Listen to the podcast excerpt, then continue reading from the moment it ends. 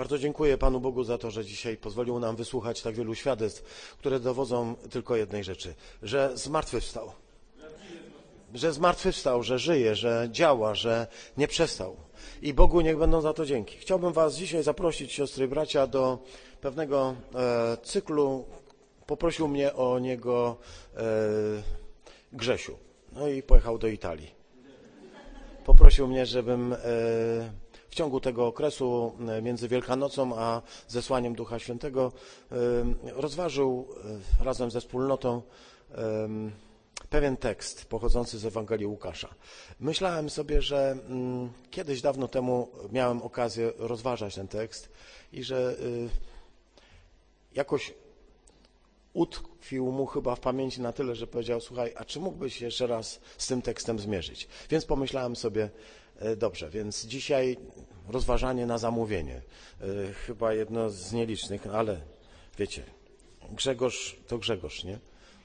E, tekst, który za chwilkę będziemy czytać, pochodzi z Ewangelii Łukasza, a sam tytuł, który przed nami, jak tylko zacznie działać, to zaraz Wam wyświetlę. Droga do Emaus, inspiracje. E, I dzisiejszy tytuł e, dzisiejszego rozmyślania brzmi 60 stadiów. Droga do Emaus. Inspiracje. To będzie cykl, który e, będzie, jak, będzie posiłkowany tymi fragmentami dotyczącymi Ewangelią Łukasza, 24 rozdziałem, od wiersza 13 do wiersza 35. Dzisiaj pierwszą z tych rzeczy, które chciałbym z Wami przeczytać, yy, pochodzi z początku tego, yy, co tutaj mamy. Ewangelia Łukasza, 24 rozdział, 13 do 17. Tego samego dnia dwaj z nich schodzili do wsi zwanej Emaus. Była oddalona od Jerozolimy o 60 stadiów. Rozmawiali ze sobą o wszystkim, co zaszło. A gdy tak rozmawiali i wspólnie się zastanawiali, sam Jezus, zbliżywszy się do nich, szedł z nimi, lecz ich oczy były zakryte, tak, że go nie poznali. I zapytał ich, o czym to rozmawiacie między sobą w drodze? A oni stanęli smutni. Amen. Dziękuję Tobie, Ojcze Wszechmogący, za Twoje słowo, które dajesz nam dzisiaj także. Panie, możemy je zbierać każdego dnia, jak okruchy chleba. One ono, to słowo jest dla nas naszym pożywieniem. Ono karmi naszego wewnętrznego człowieka. Ono powoduje, że dzisiaj możemy znowu przez to słowo usłyszeć, co Duch mówi do Kościoła, co mówi także do naszego serca. Proszę Cię, Panie, przemawiaj dzisiaj, przekonuj i prowadź nas w imię Twojego Syna Jezusa Chrystusa. Amen.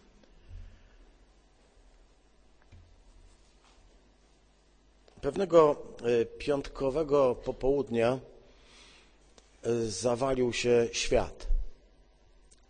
Tak wyglądał Wielki Piątek Chrystusa, tak wyglądał przede wszystkim Wielki Piątek apostołów. Piątek, zwykły piątek, który e, stał się synonimem dla nas zbawienia i ratunku, ale dla, ale dla uczniów stał się powodem najgłębszego rozczarowania, zawodu i głębokiego poczucia opuszczenia. Wszystko to, na co e, liczyli i to, o czym marzyli, wszystko to, co było ich nadzieją, legło w gruzach. I chcę powiedzieć, zaczynając tę historię, że nie jest to tylko doświadczenie apostołów, to doświadczenie Kościoła, to doświadczenie moje, to może też doświadczenie Twoje. Doświadczenie, które polega na tym, że my mamy pewien plan dotyczący tego, co Bóg powinien zrobić w naszym życiu, żeby się wszystko powiodło, żeby było dobrze, żeby było tak, jak powinno być. Mamy wszyscy pewien plan. Każdy z nas inny sposób na swoje życie i na to, w jaki sposób to życie przeżyć, ale też co powinno się w nim wydarzyć, żeby wszystko było tak, jakbyśmy sobie wymarzyli. I następuje w naszym życiu Wielki Piątek, kiedy wszystko to, co do tej pory wydawało nam się tak bardzo fundamentalne i tak podstawowe, po prostu leży w gruzach. Co się wtedy dzieje? Ta historia pozwoli nam zobaczyć, że Emaus jest miejscem, gdzie możemy zdobyć na nowo siłę i na nowo obudzić nadzieję w takich miejscach, które wydają się nam absolutnie już e, zamknięte i wysuszone. Dla mnie ten opis jest jeszcze czymś szczególnym, może dla mnie również jako historyka jest czymś szczególnym, bo zobaczcie, co się właściwie wydarzyło.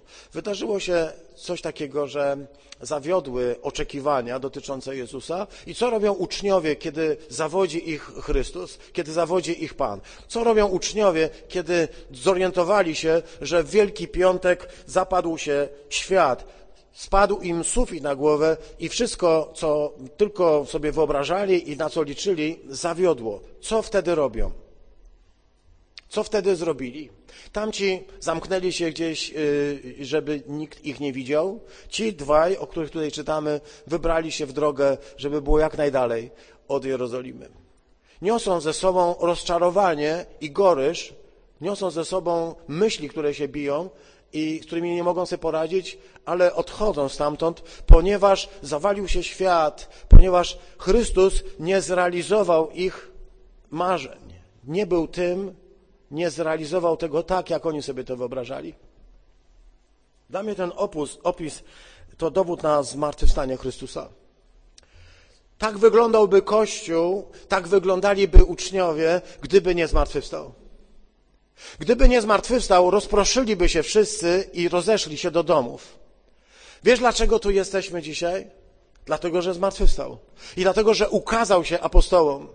Gdyby się im nie ukazał, gdyby go nie widzieli, gdyby nie doświadczyli zmartwychwstania, wszyscy by się rozproszyli, bo nikt nie chciałby wierzyć w Mesjasza, który oddał życie i po prostu umarł za grzechy i tak skończył i leży w grobie.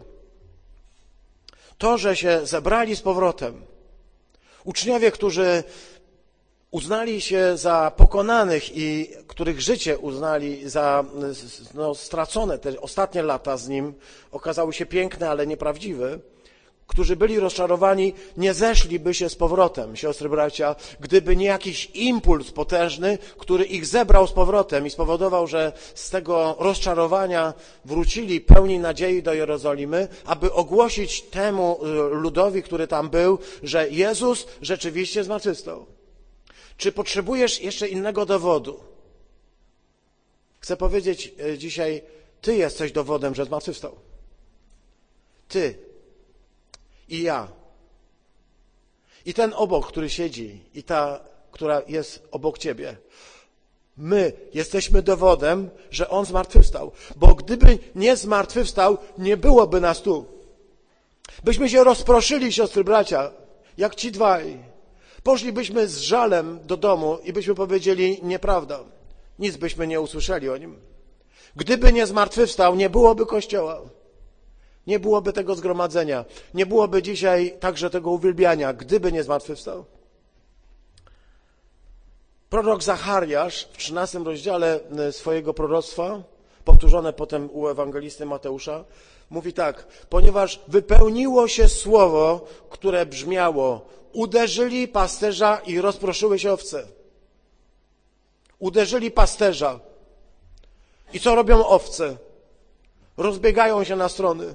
Każda biegnie na oślep, byle samemu nie zostać zranioną. Uderzyli pasterza i rozproszyły się owce. To była zapowiedź proroka.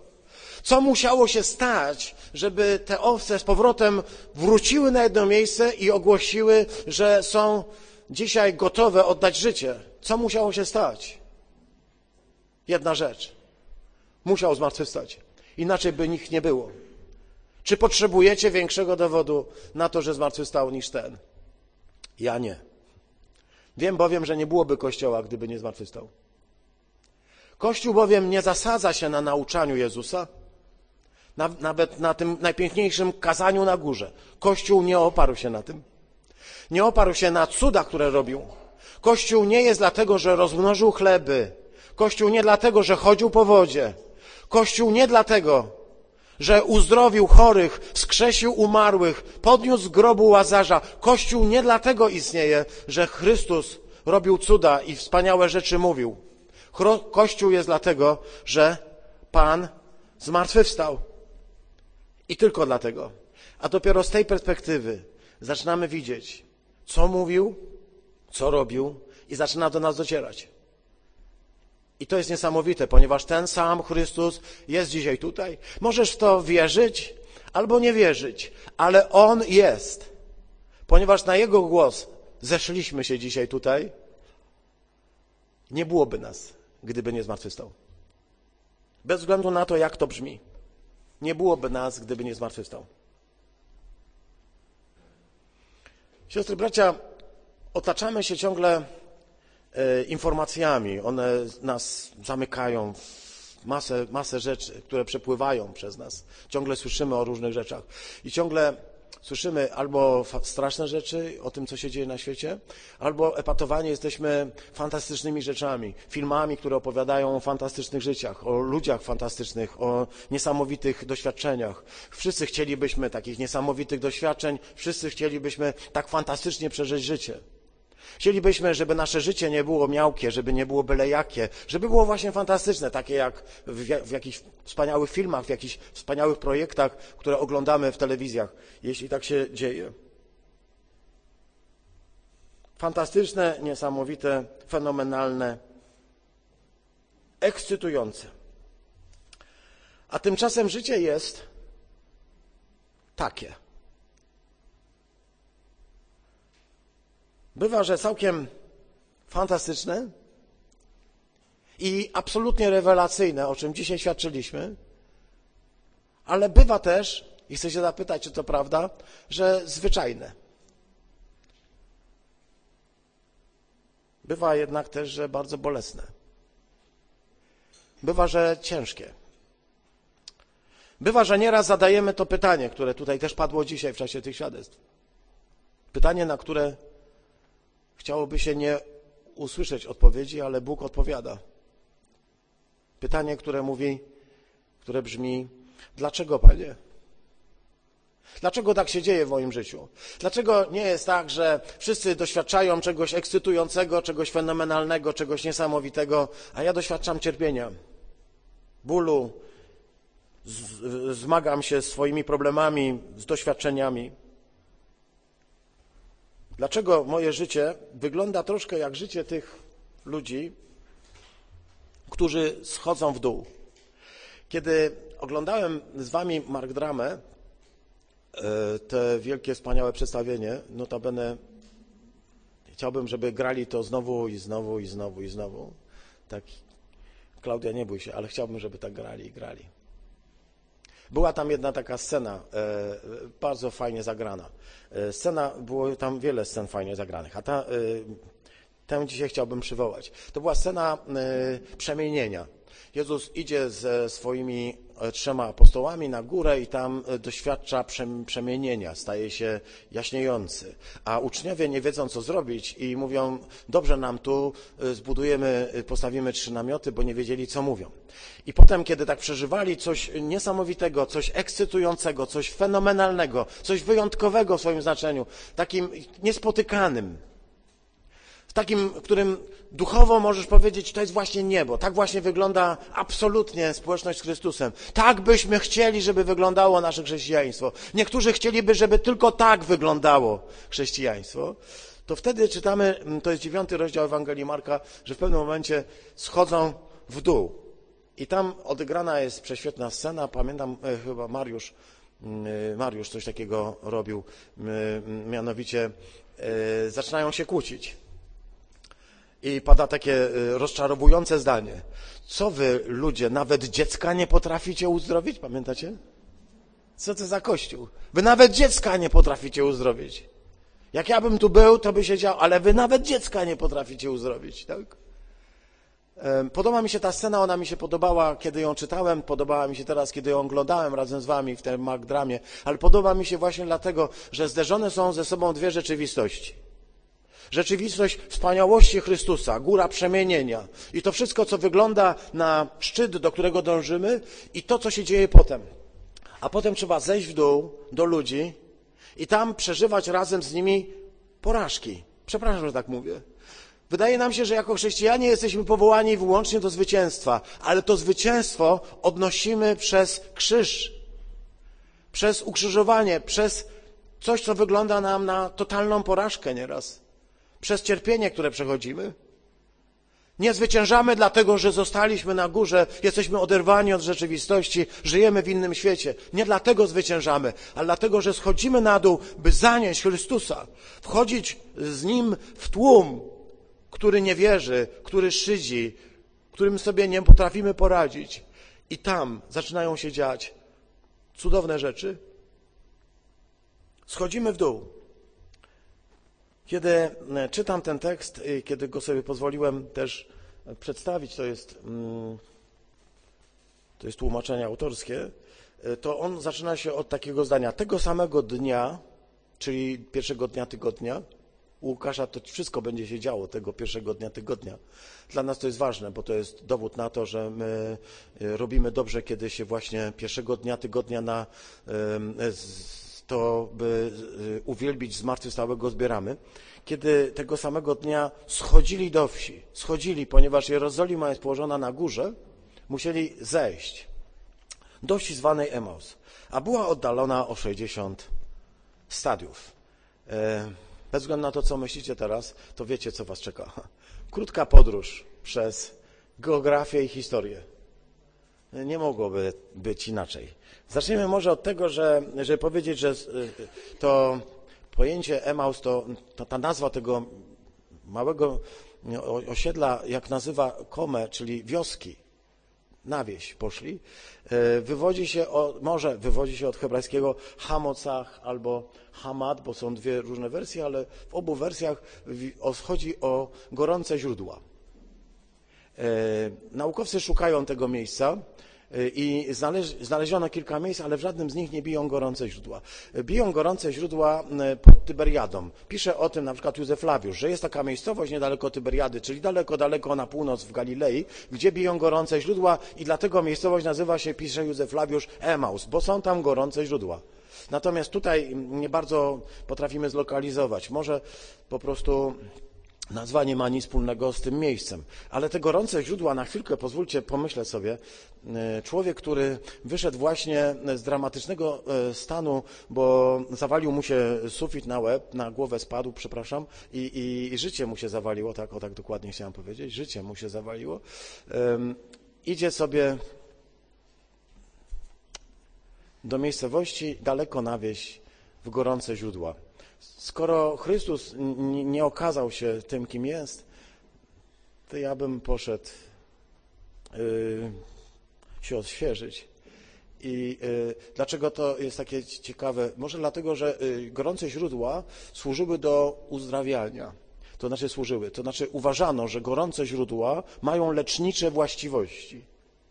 Tak? W starożytności tak uważano, do dzisiaj się tak uważa. Tam, gdzie są gorące źródła, ludzie jeżdżą na e, zdroje i na różnego rodzaju e, e, sanatoria. Tak, lecznicze właściwości.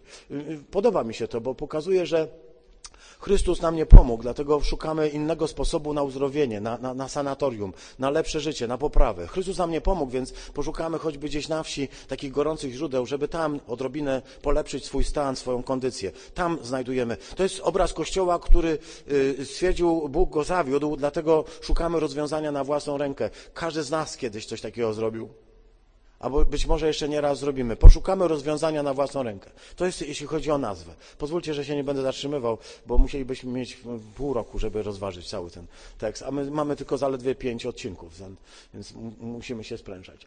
Mm, y, drugim elementem, to, to wiemy już jaka jest nazwa, drugim elementem to, to imię. Tam się pojawi Kleofas. To będzie imię człowieka, który będzie jednym z bohaterów. Drugiego człowieka nie znamy, bo ten drugi ma dokładnie na imię tak jak ty, tak jak ja. Tam są, idą dwa. Jeden ma na imię Kleofas, e, Bóg, mój Bóg jest ojcem, a drugim, drugim ma na imię tak jak ty masz. Tak? Bo to, to, to fantastyczne jest w, tej, w, tym opowiadaniu, że możesz się pod tego drugiego um, jakby z nim identyfikować i zacząć myśleć o sobie jako człowieku, który jest w drodze do Emaus. Jeden jest ważny, drugi jest no, taki jak ja, mało istotny. O, pomyślałem sobie, Kleofas to mi coś przypomina i sprawdziłem. Rzeczywiście w 11, w 19 rozdziale Ewangelii Jana, kiedy czytamy o scenie ukrzyżowania, o ukrzyżowanym, to czytamy, że stały zaś przy krzyżu Jezusa matka Jego, siostra matki Jego, Maria Kleofasa i Maria Magdalena. Nie wiemy dokładnie, ile tam tych kobiet było, bo jak widzicie, ten tekst jest troszkę zakręcony. Możemy bowiem odpowiedzieć, że były tam trzy kobiety. Matka jego, siostra matki jego, Maria Kleofasa i Maria Magdalena. Znaczy, że były tam pod krzyżem trzy Marie. Wszystko byłoby dobrze, gdyby nie to, że wyszłoby na to, że Maria miała siostrę Marię, e, bo to jest jej siostra. Trudno, żeby rodzice dali dwóm dziewczynkom w jednej rodzinie na imię Maria.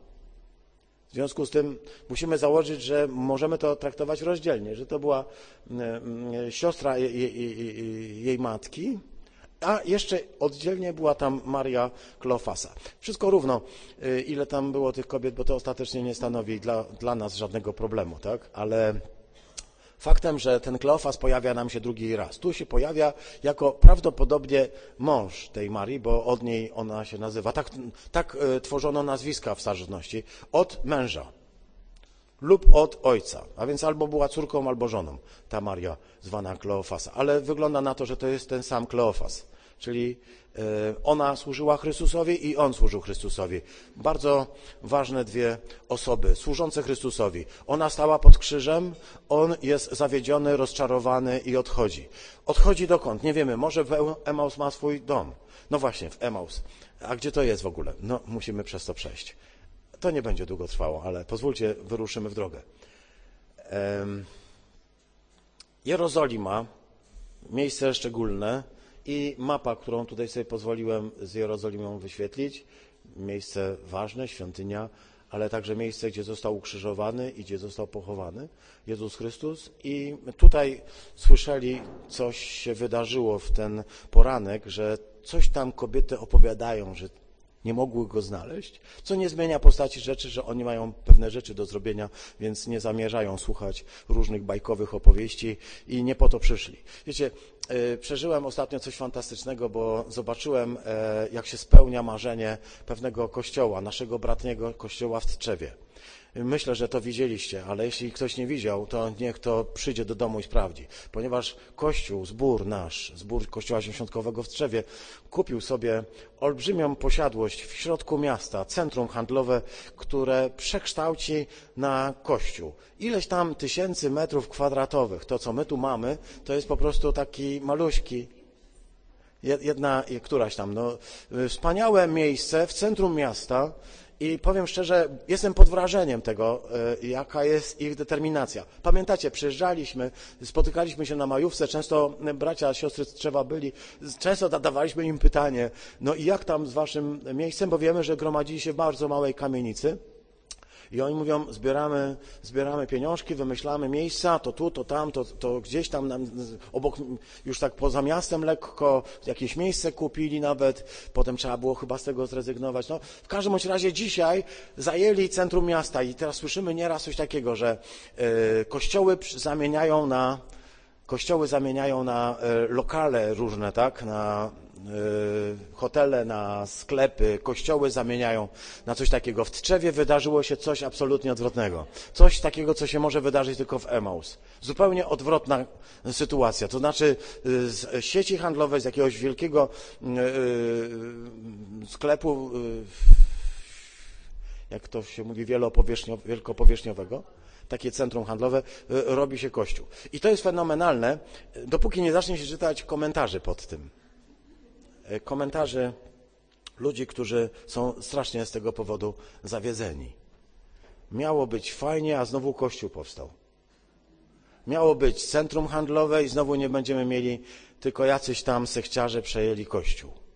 I tak czytam to, czytam, myślę sobie, wow, yy, trzeba mieć yy, od pewną odporność psychiczną, żeby wytrzymać te wszystkie straszne rzeczy, które są popisywane. I myślę sobie, no cóż, my Polacy mamy taką zdolność do tego, e, żeby dołożyć, żeby powiedzieć, znowu Kościół powstał, a miało być tak fajnie, mieliśmy mieć więcej sklepów, mieliśmy mieć dużo sklepów, same sklepy, Mieliśmy mieć po prostu tylko sklepy, banki i tylko bankomaty, żebyśmy wydawali tam pieniądze. Liczyliśmy na to, że życie właśnie będzie tak wyglądać. Zamiast tego w centrum miasta powstaje kościół.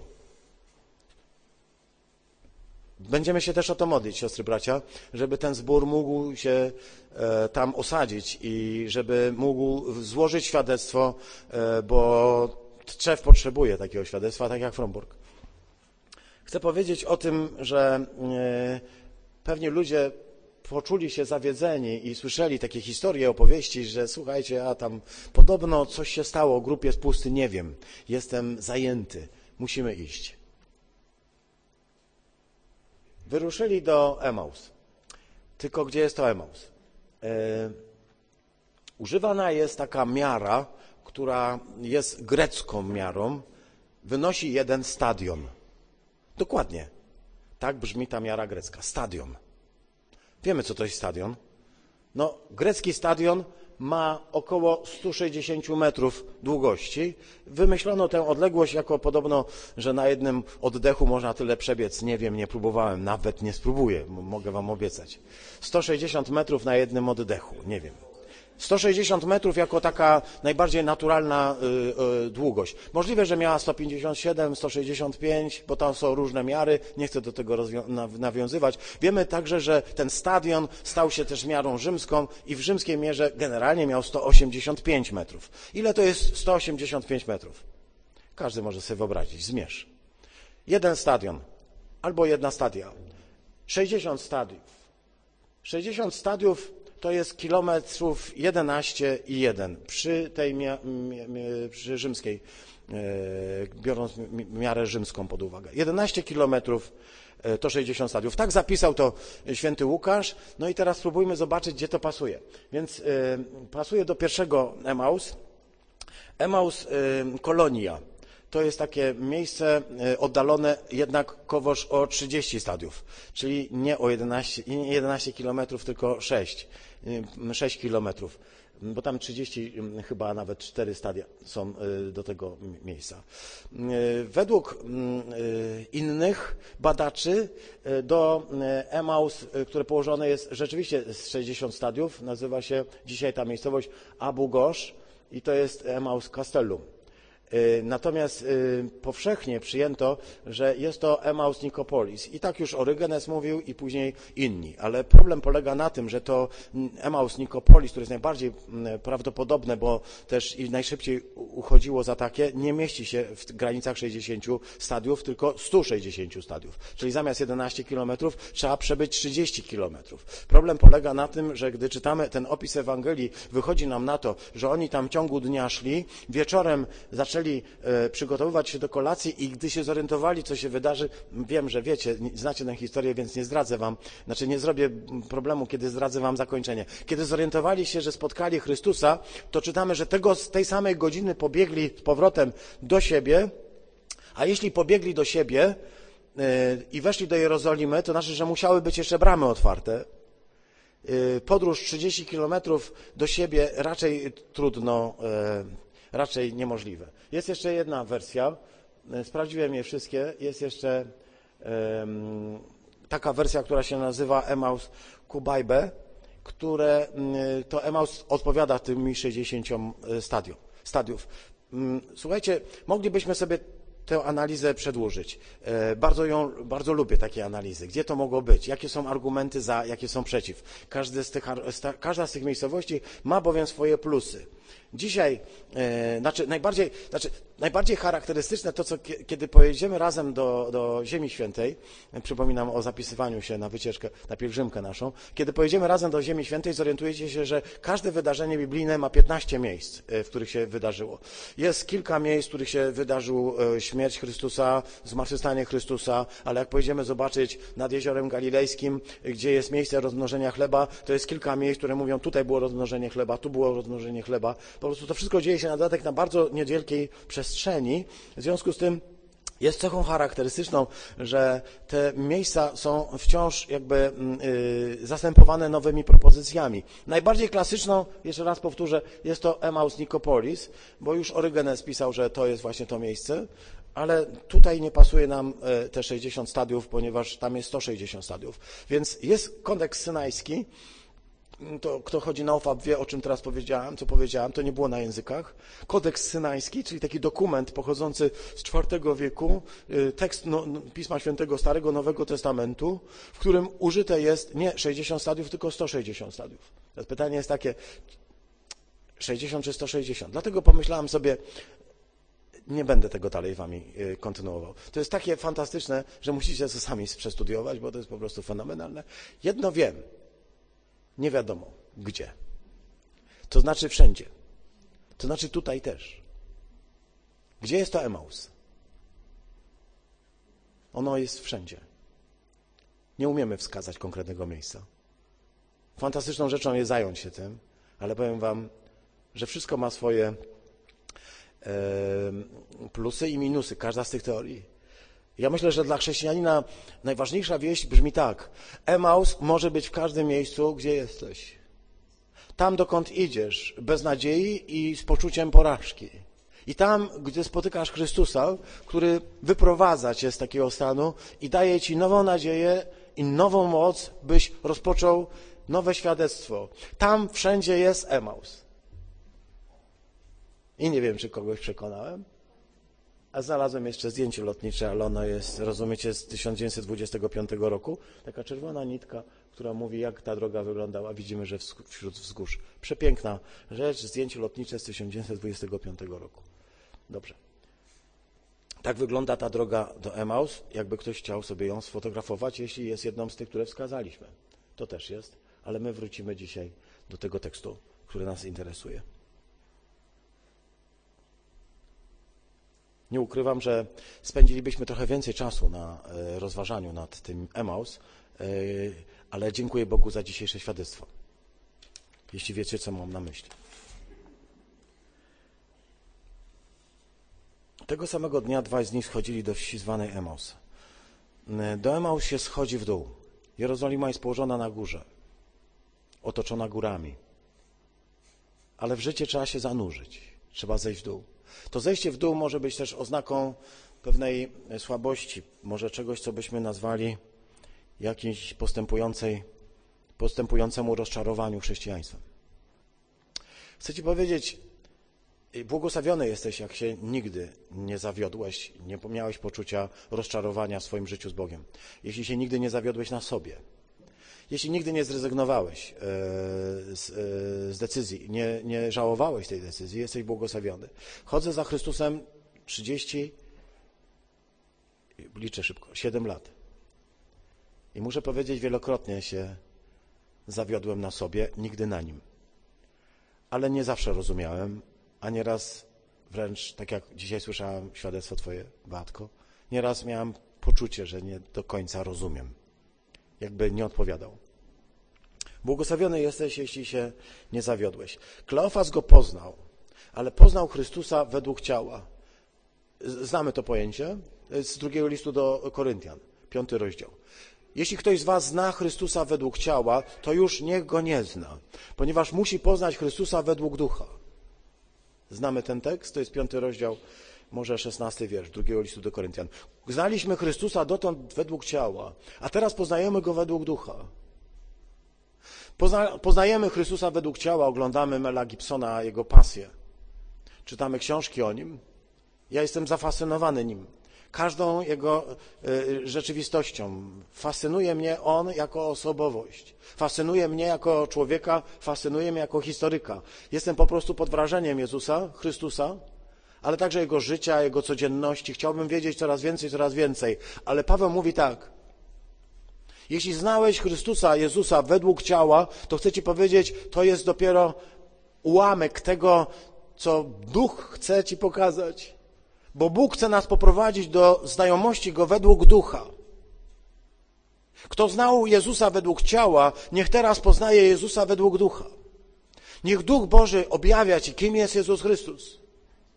Dzisiaj we wstępie usłyszeliśmy to. Dziękuję bardzo. Kim jestem w Chrystusie Jezusie? Duch Święty objawia mi, jaki jest ten Jezus z Nazaretu. Ale można zostać tylko na pewnych formach, na wieści o Jezusie. kim jest, jaki jest? Czy dasz się poprowadzić głębiej? Jeśli nie, prędzej czy później będziesz zawiedziony, wiesz? Jeśli poznajesz Go tylko według ciała, będziesz prędzej czy później zawiedziony. Bo co to znaczy poznawać Jezusa według ciała? Oczywiście to może oznaczać to, że chcesz poznawać Go tak coraz lepiej historycznie. To dla mnie. Ale to może oznaczać też, że według ciała, to znaczy według swojego wyobrażenia, według tego, co dla Ciebie jest ważne, znać Jezusa według tego, do czego jest mi potrzebny, jako mi, jako temu ciału, które reprezentuję. To też jest ważna przeszkoda. Nie wiemy z jakiego powodu, ale możemy powiedzieć, Kleofas znał go według ciała, a teraz może go poznać według ducha. Tylko czy da krok?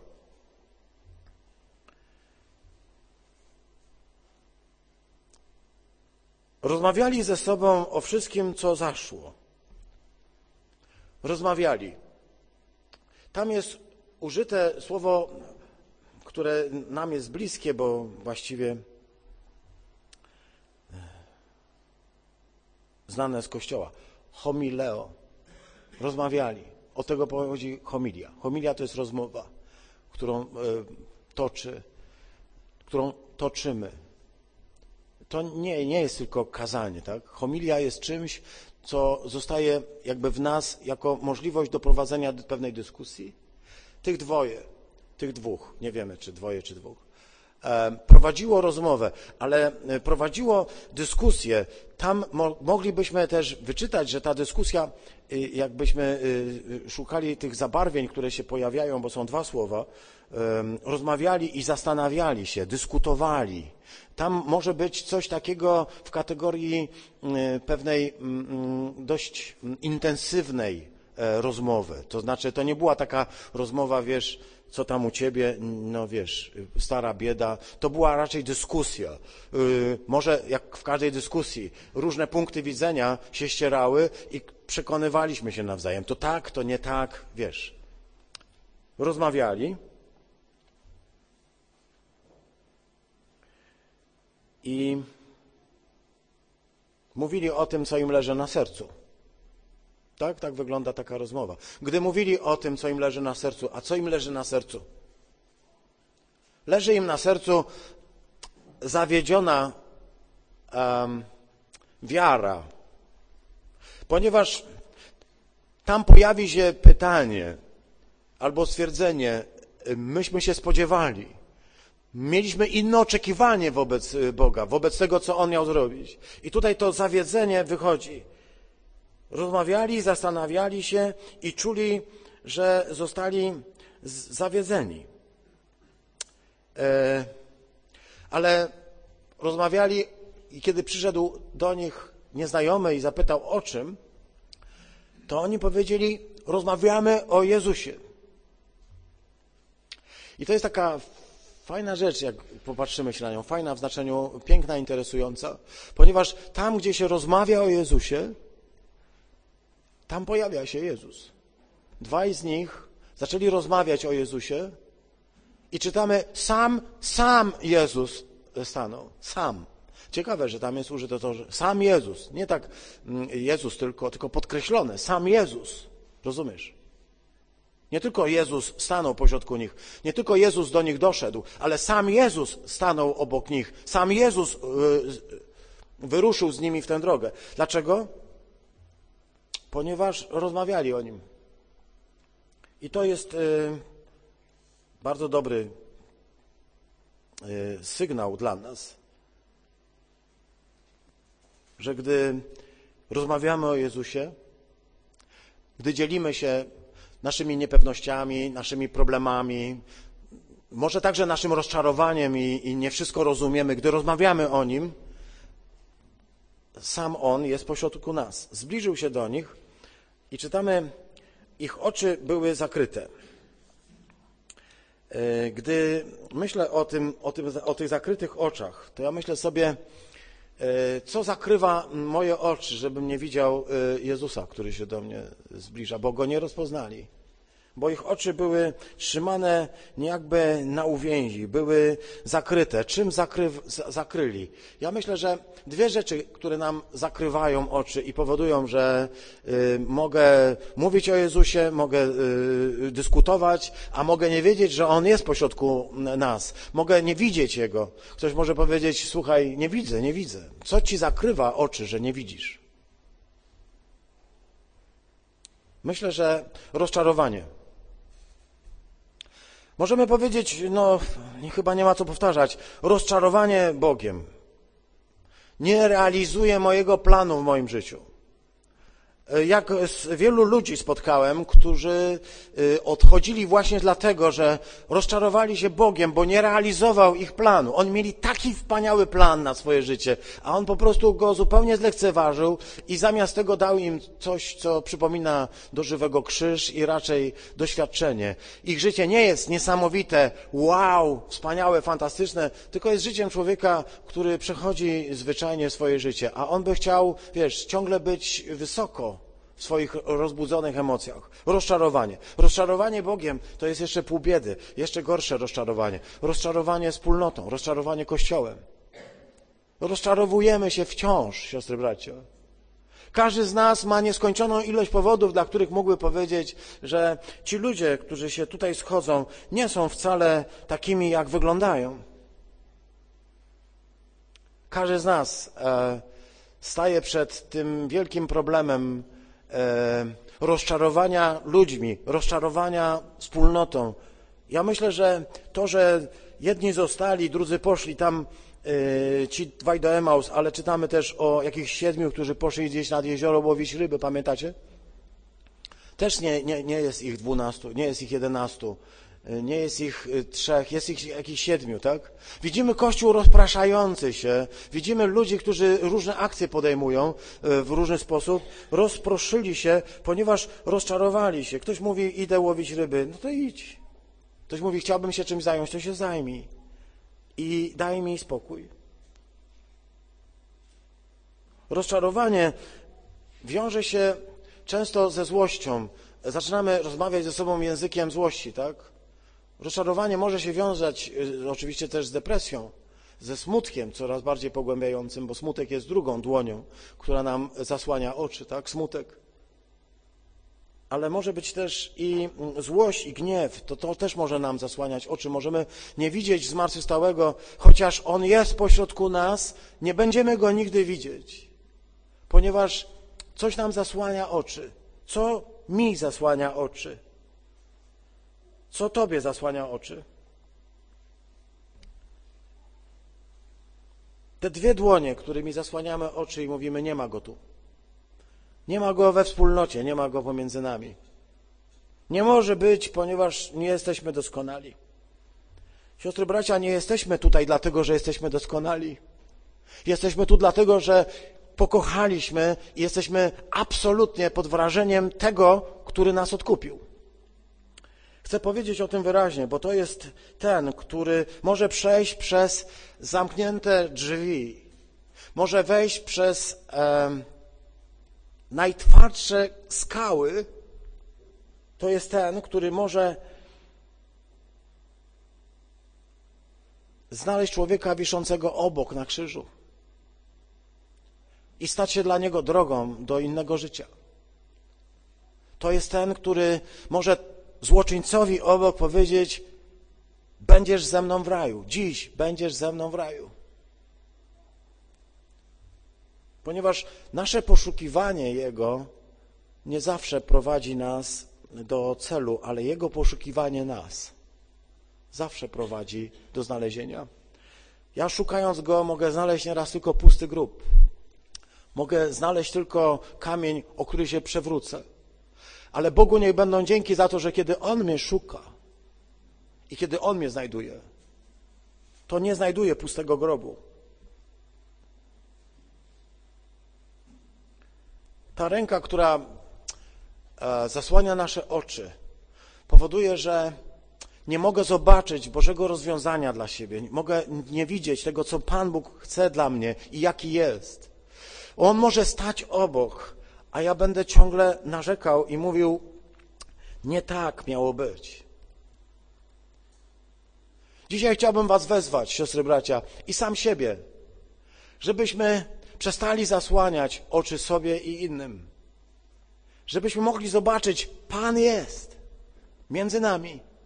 On zmartwychwstał i jest między nami. I ktoś może mówić, nie widzę, powiedzieć, uwierz. Tak jak szedł z nimi do Emaus. Niech nie kieruje Twoim wzrokiem lęk, strach, rozczarowanie. Błagam, błagam. Nie dajmy się zaślepić lękowi, rozczarowaniu, gniewowi, złości. Nie dajmy się zaślepić. Jest, jest możliwe, że Kościół tak może wyglądać, bo tak wygląda ta społeczność. I tak może wyglądać nasza społeczność. I wreszcie, cóż to za rozmowy prowadzicie między sobą w drodze? To, co mnie fascynuje w Chrystusie, to to, że On nie przychodzi z kazaniem. On nie przychodzi z kazaniem. On nie wchodzi w tę dwójkę ludzi idących do Emaus i nie mówi im, słuchajcie, mam wam coś do powiedzenia. Nie wiem, czy wiecie, mam na imię Jezus Chrystus, właśnie zmartwychwstałem. On y, wchodzi w, w, w tę ich codzienność, tak? I nie daje im do zrozumienia, słuchajcie, to Pan jest. Oni do tego dojdą, ale to nie On im to, to powie, tak?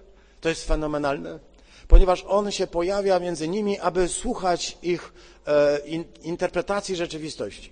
Oni Mu powiedzą wszystko, a On będzie słuchał i słuchał, bo taki jest Pan Bóg. Oni będą mówić rzeczy, które są zupełnie bez ładu i składu, ale On będzie ich słuchał, bo zadał im pytanie. My takiego Boga głosimy. Mówimy o takim Bogu, który słucha, chociaż to, co mam do powiedzenia, jest głupie ale on chce słuchać. O czym rozmawiacie? Jeśli mamy otwarte serca na to, by zobaczyć Pana Boga, jakim jest, to zobacz Go dzisiaj, teraz. On jest uczestnikiem naszych rozmów. O czym rozmawiacie między sobą? To jest też pytanie, które Bóg stawia nam dzisiaj. O czym rozmawiacie? Co jest przedmiotem naszych rozmów? O zakupach, o pracy, o zdrowiu, o czym rozmawiacie? Kleofas i ten drugi rozmawiali o Jezusie. A o czym my rozmawiamy? Czy jeszcze rozmawiamy o Jezusie? Był taki dzień, kiedy nie chcieliśmy rozmawiać o niczym innym, jak tylko o Nim. Ale czy ten dzień się skończył, czy dzisiaj już chcemy rozmawiać o wszystkim innym, tylko nie o Nim? Czy dalej chcemy rozmawiać o Nim? Czy tylko w Kościele możemy o Nim posłuchać, podzielić się świadectwem? Czy jesteśmy gotowi rozmawiać o Nim? Bo tam, gdzie zaczynamy o Nim rozmawiać, tam sam Jezus jest między nami. Nawet wtedy, gdy stajemy smutni. Bo życie takie właśnie jest. Oni stanęli smutni. I tu zamykamy naszą pierwszą część. Zapraszam Was za tydzień. Amen.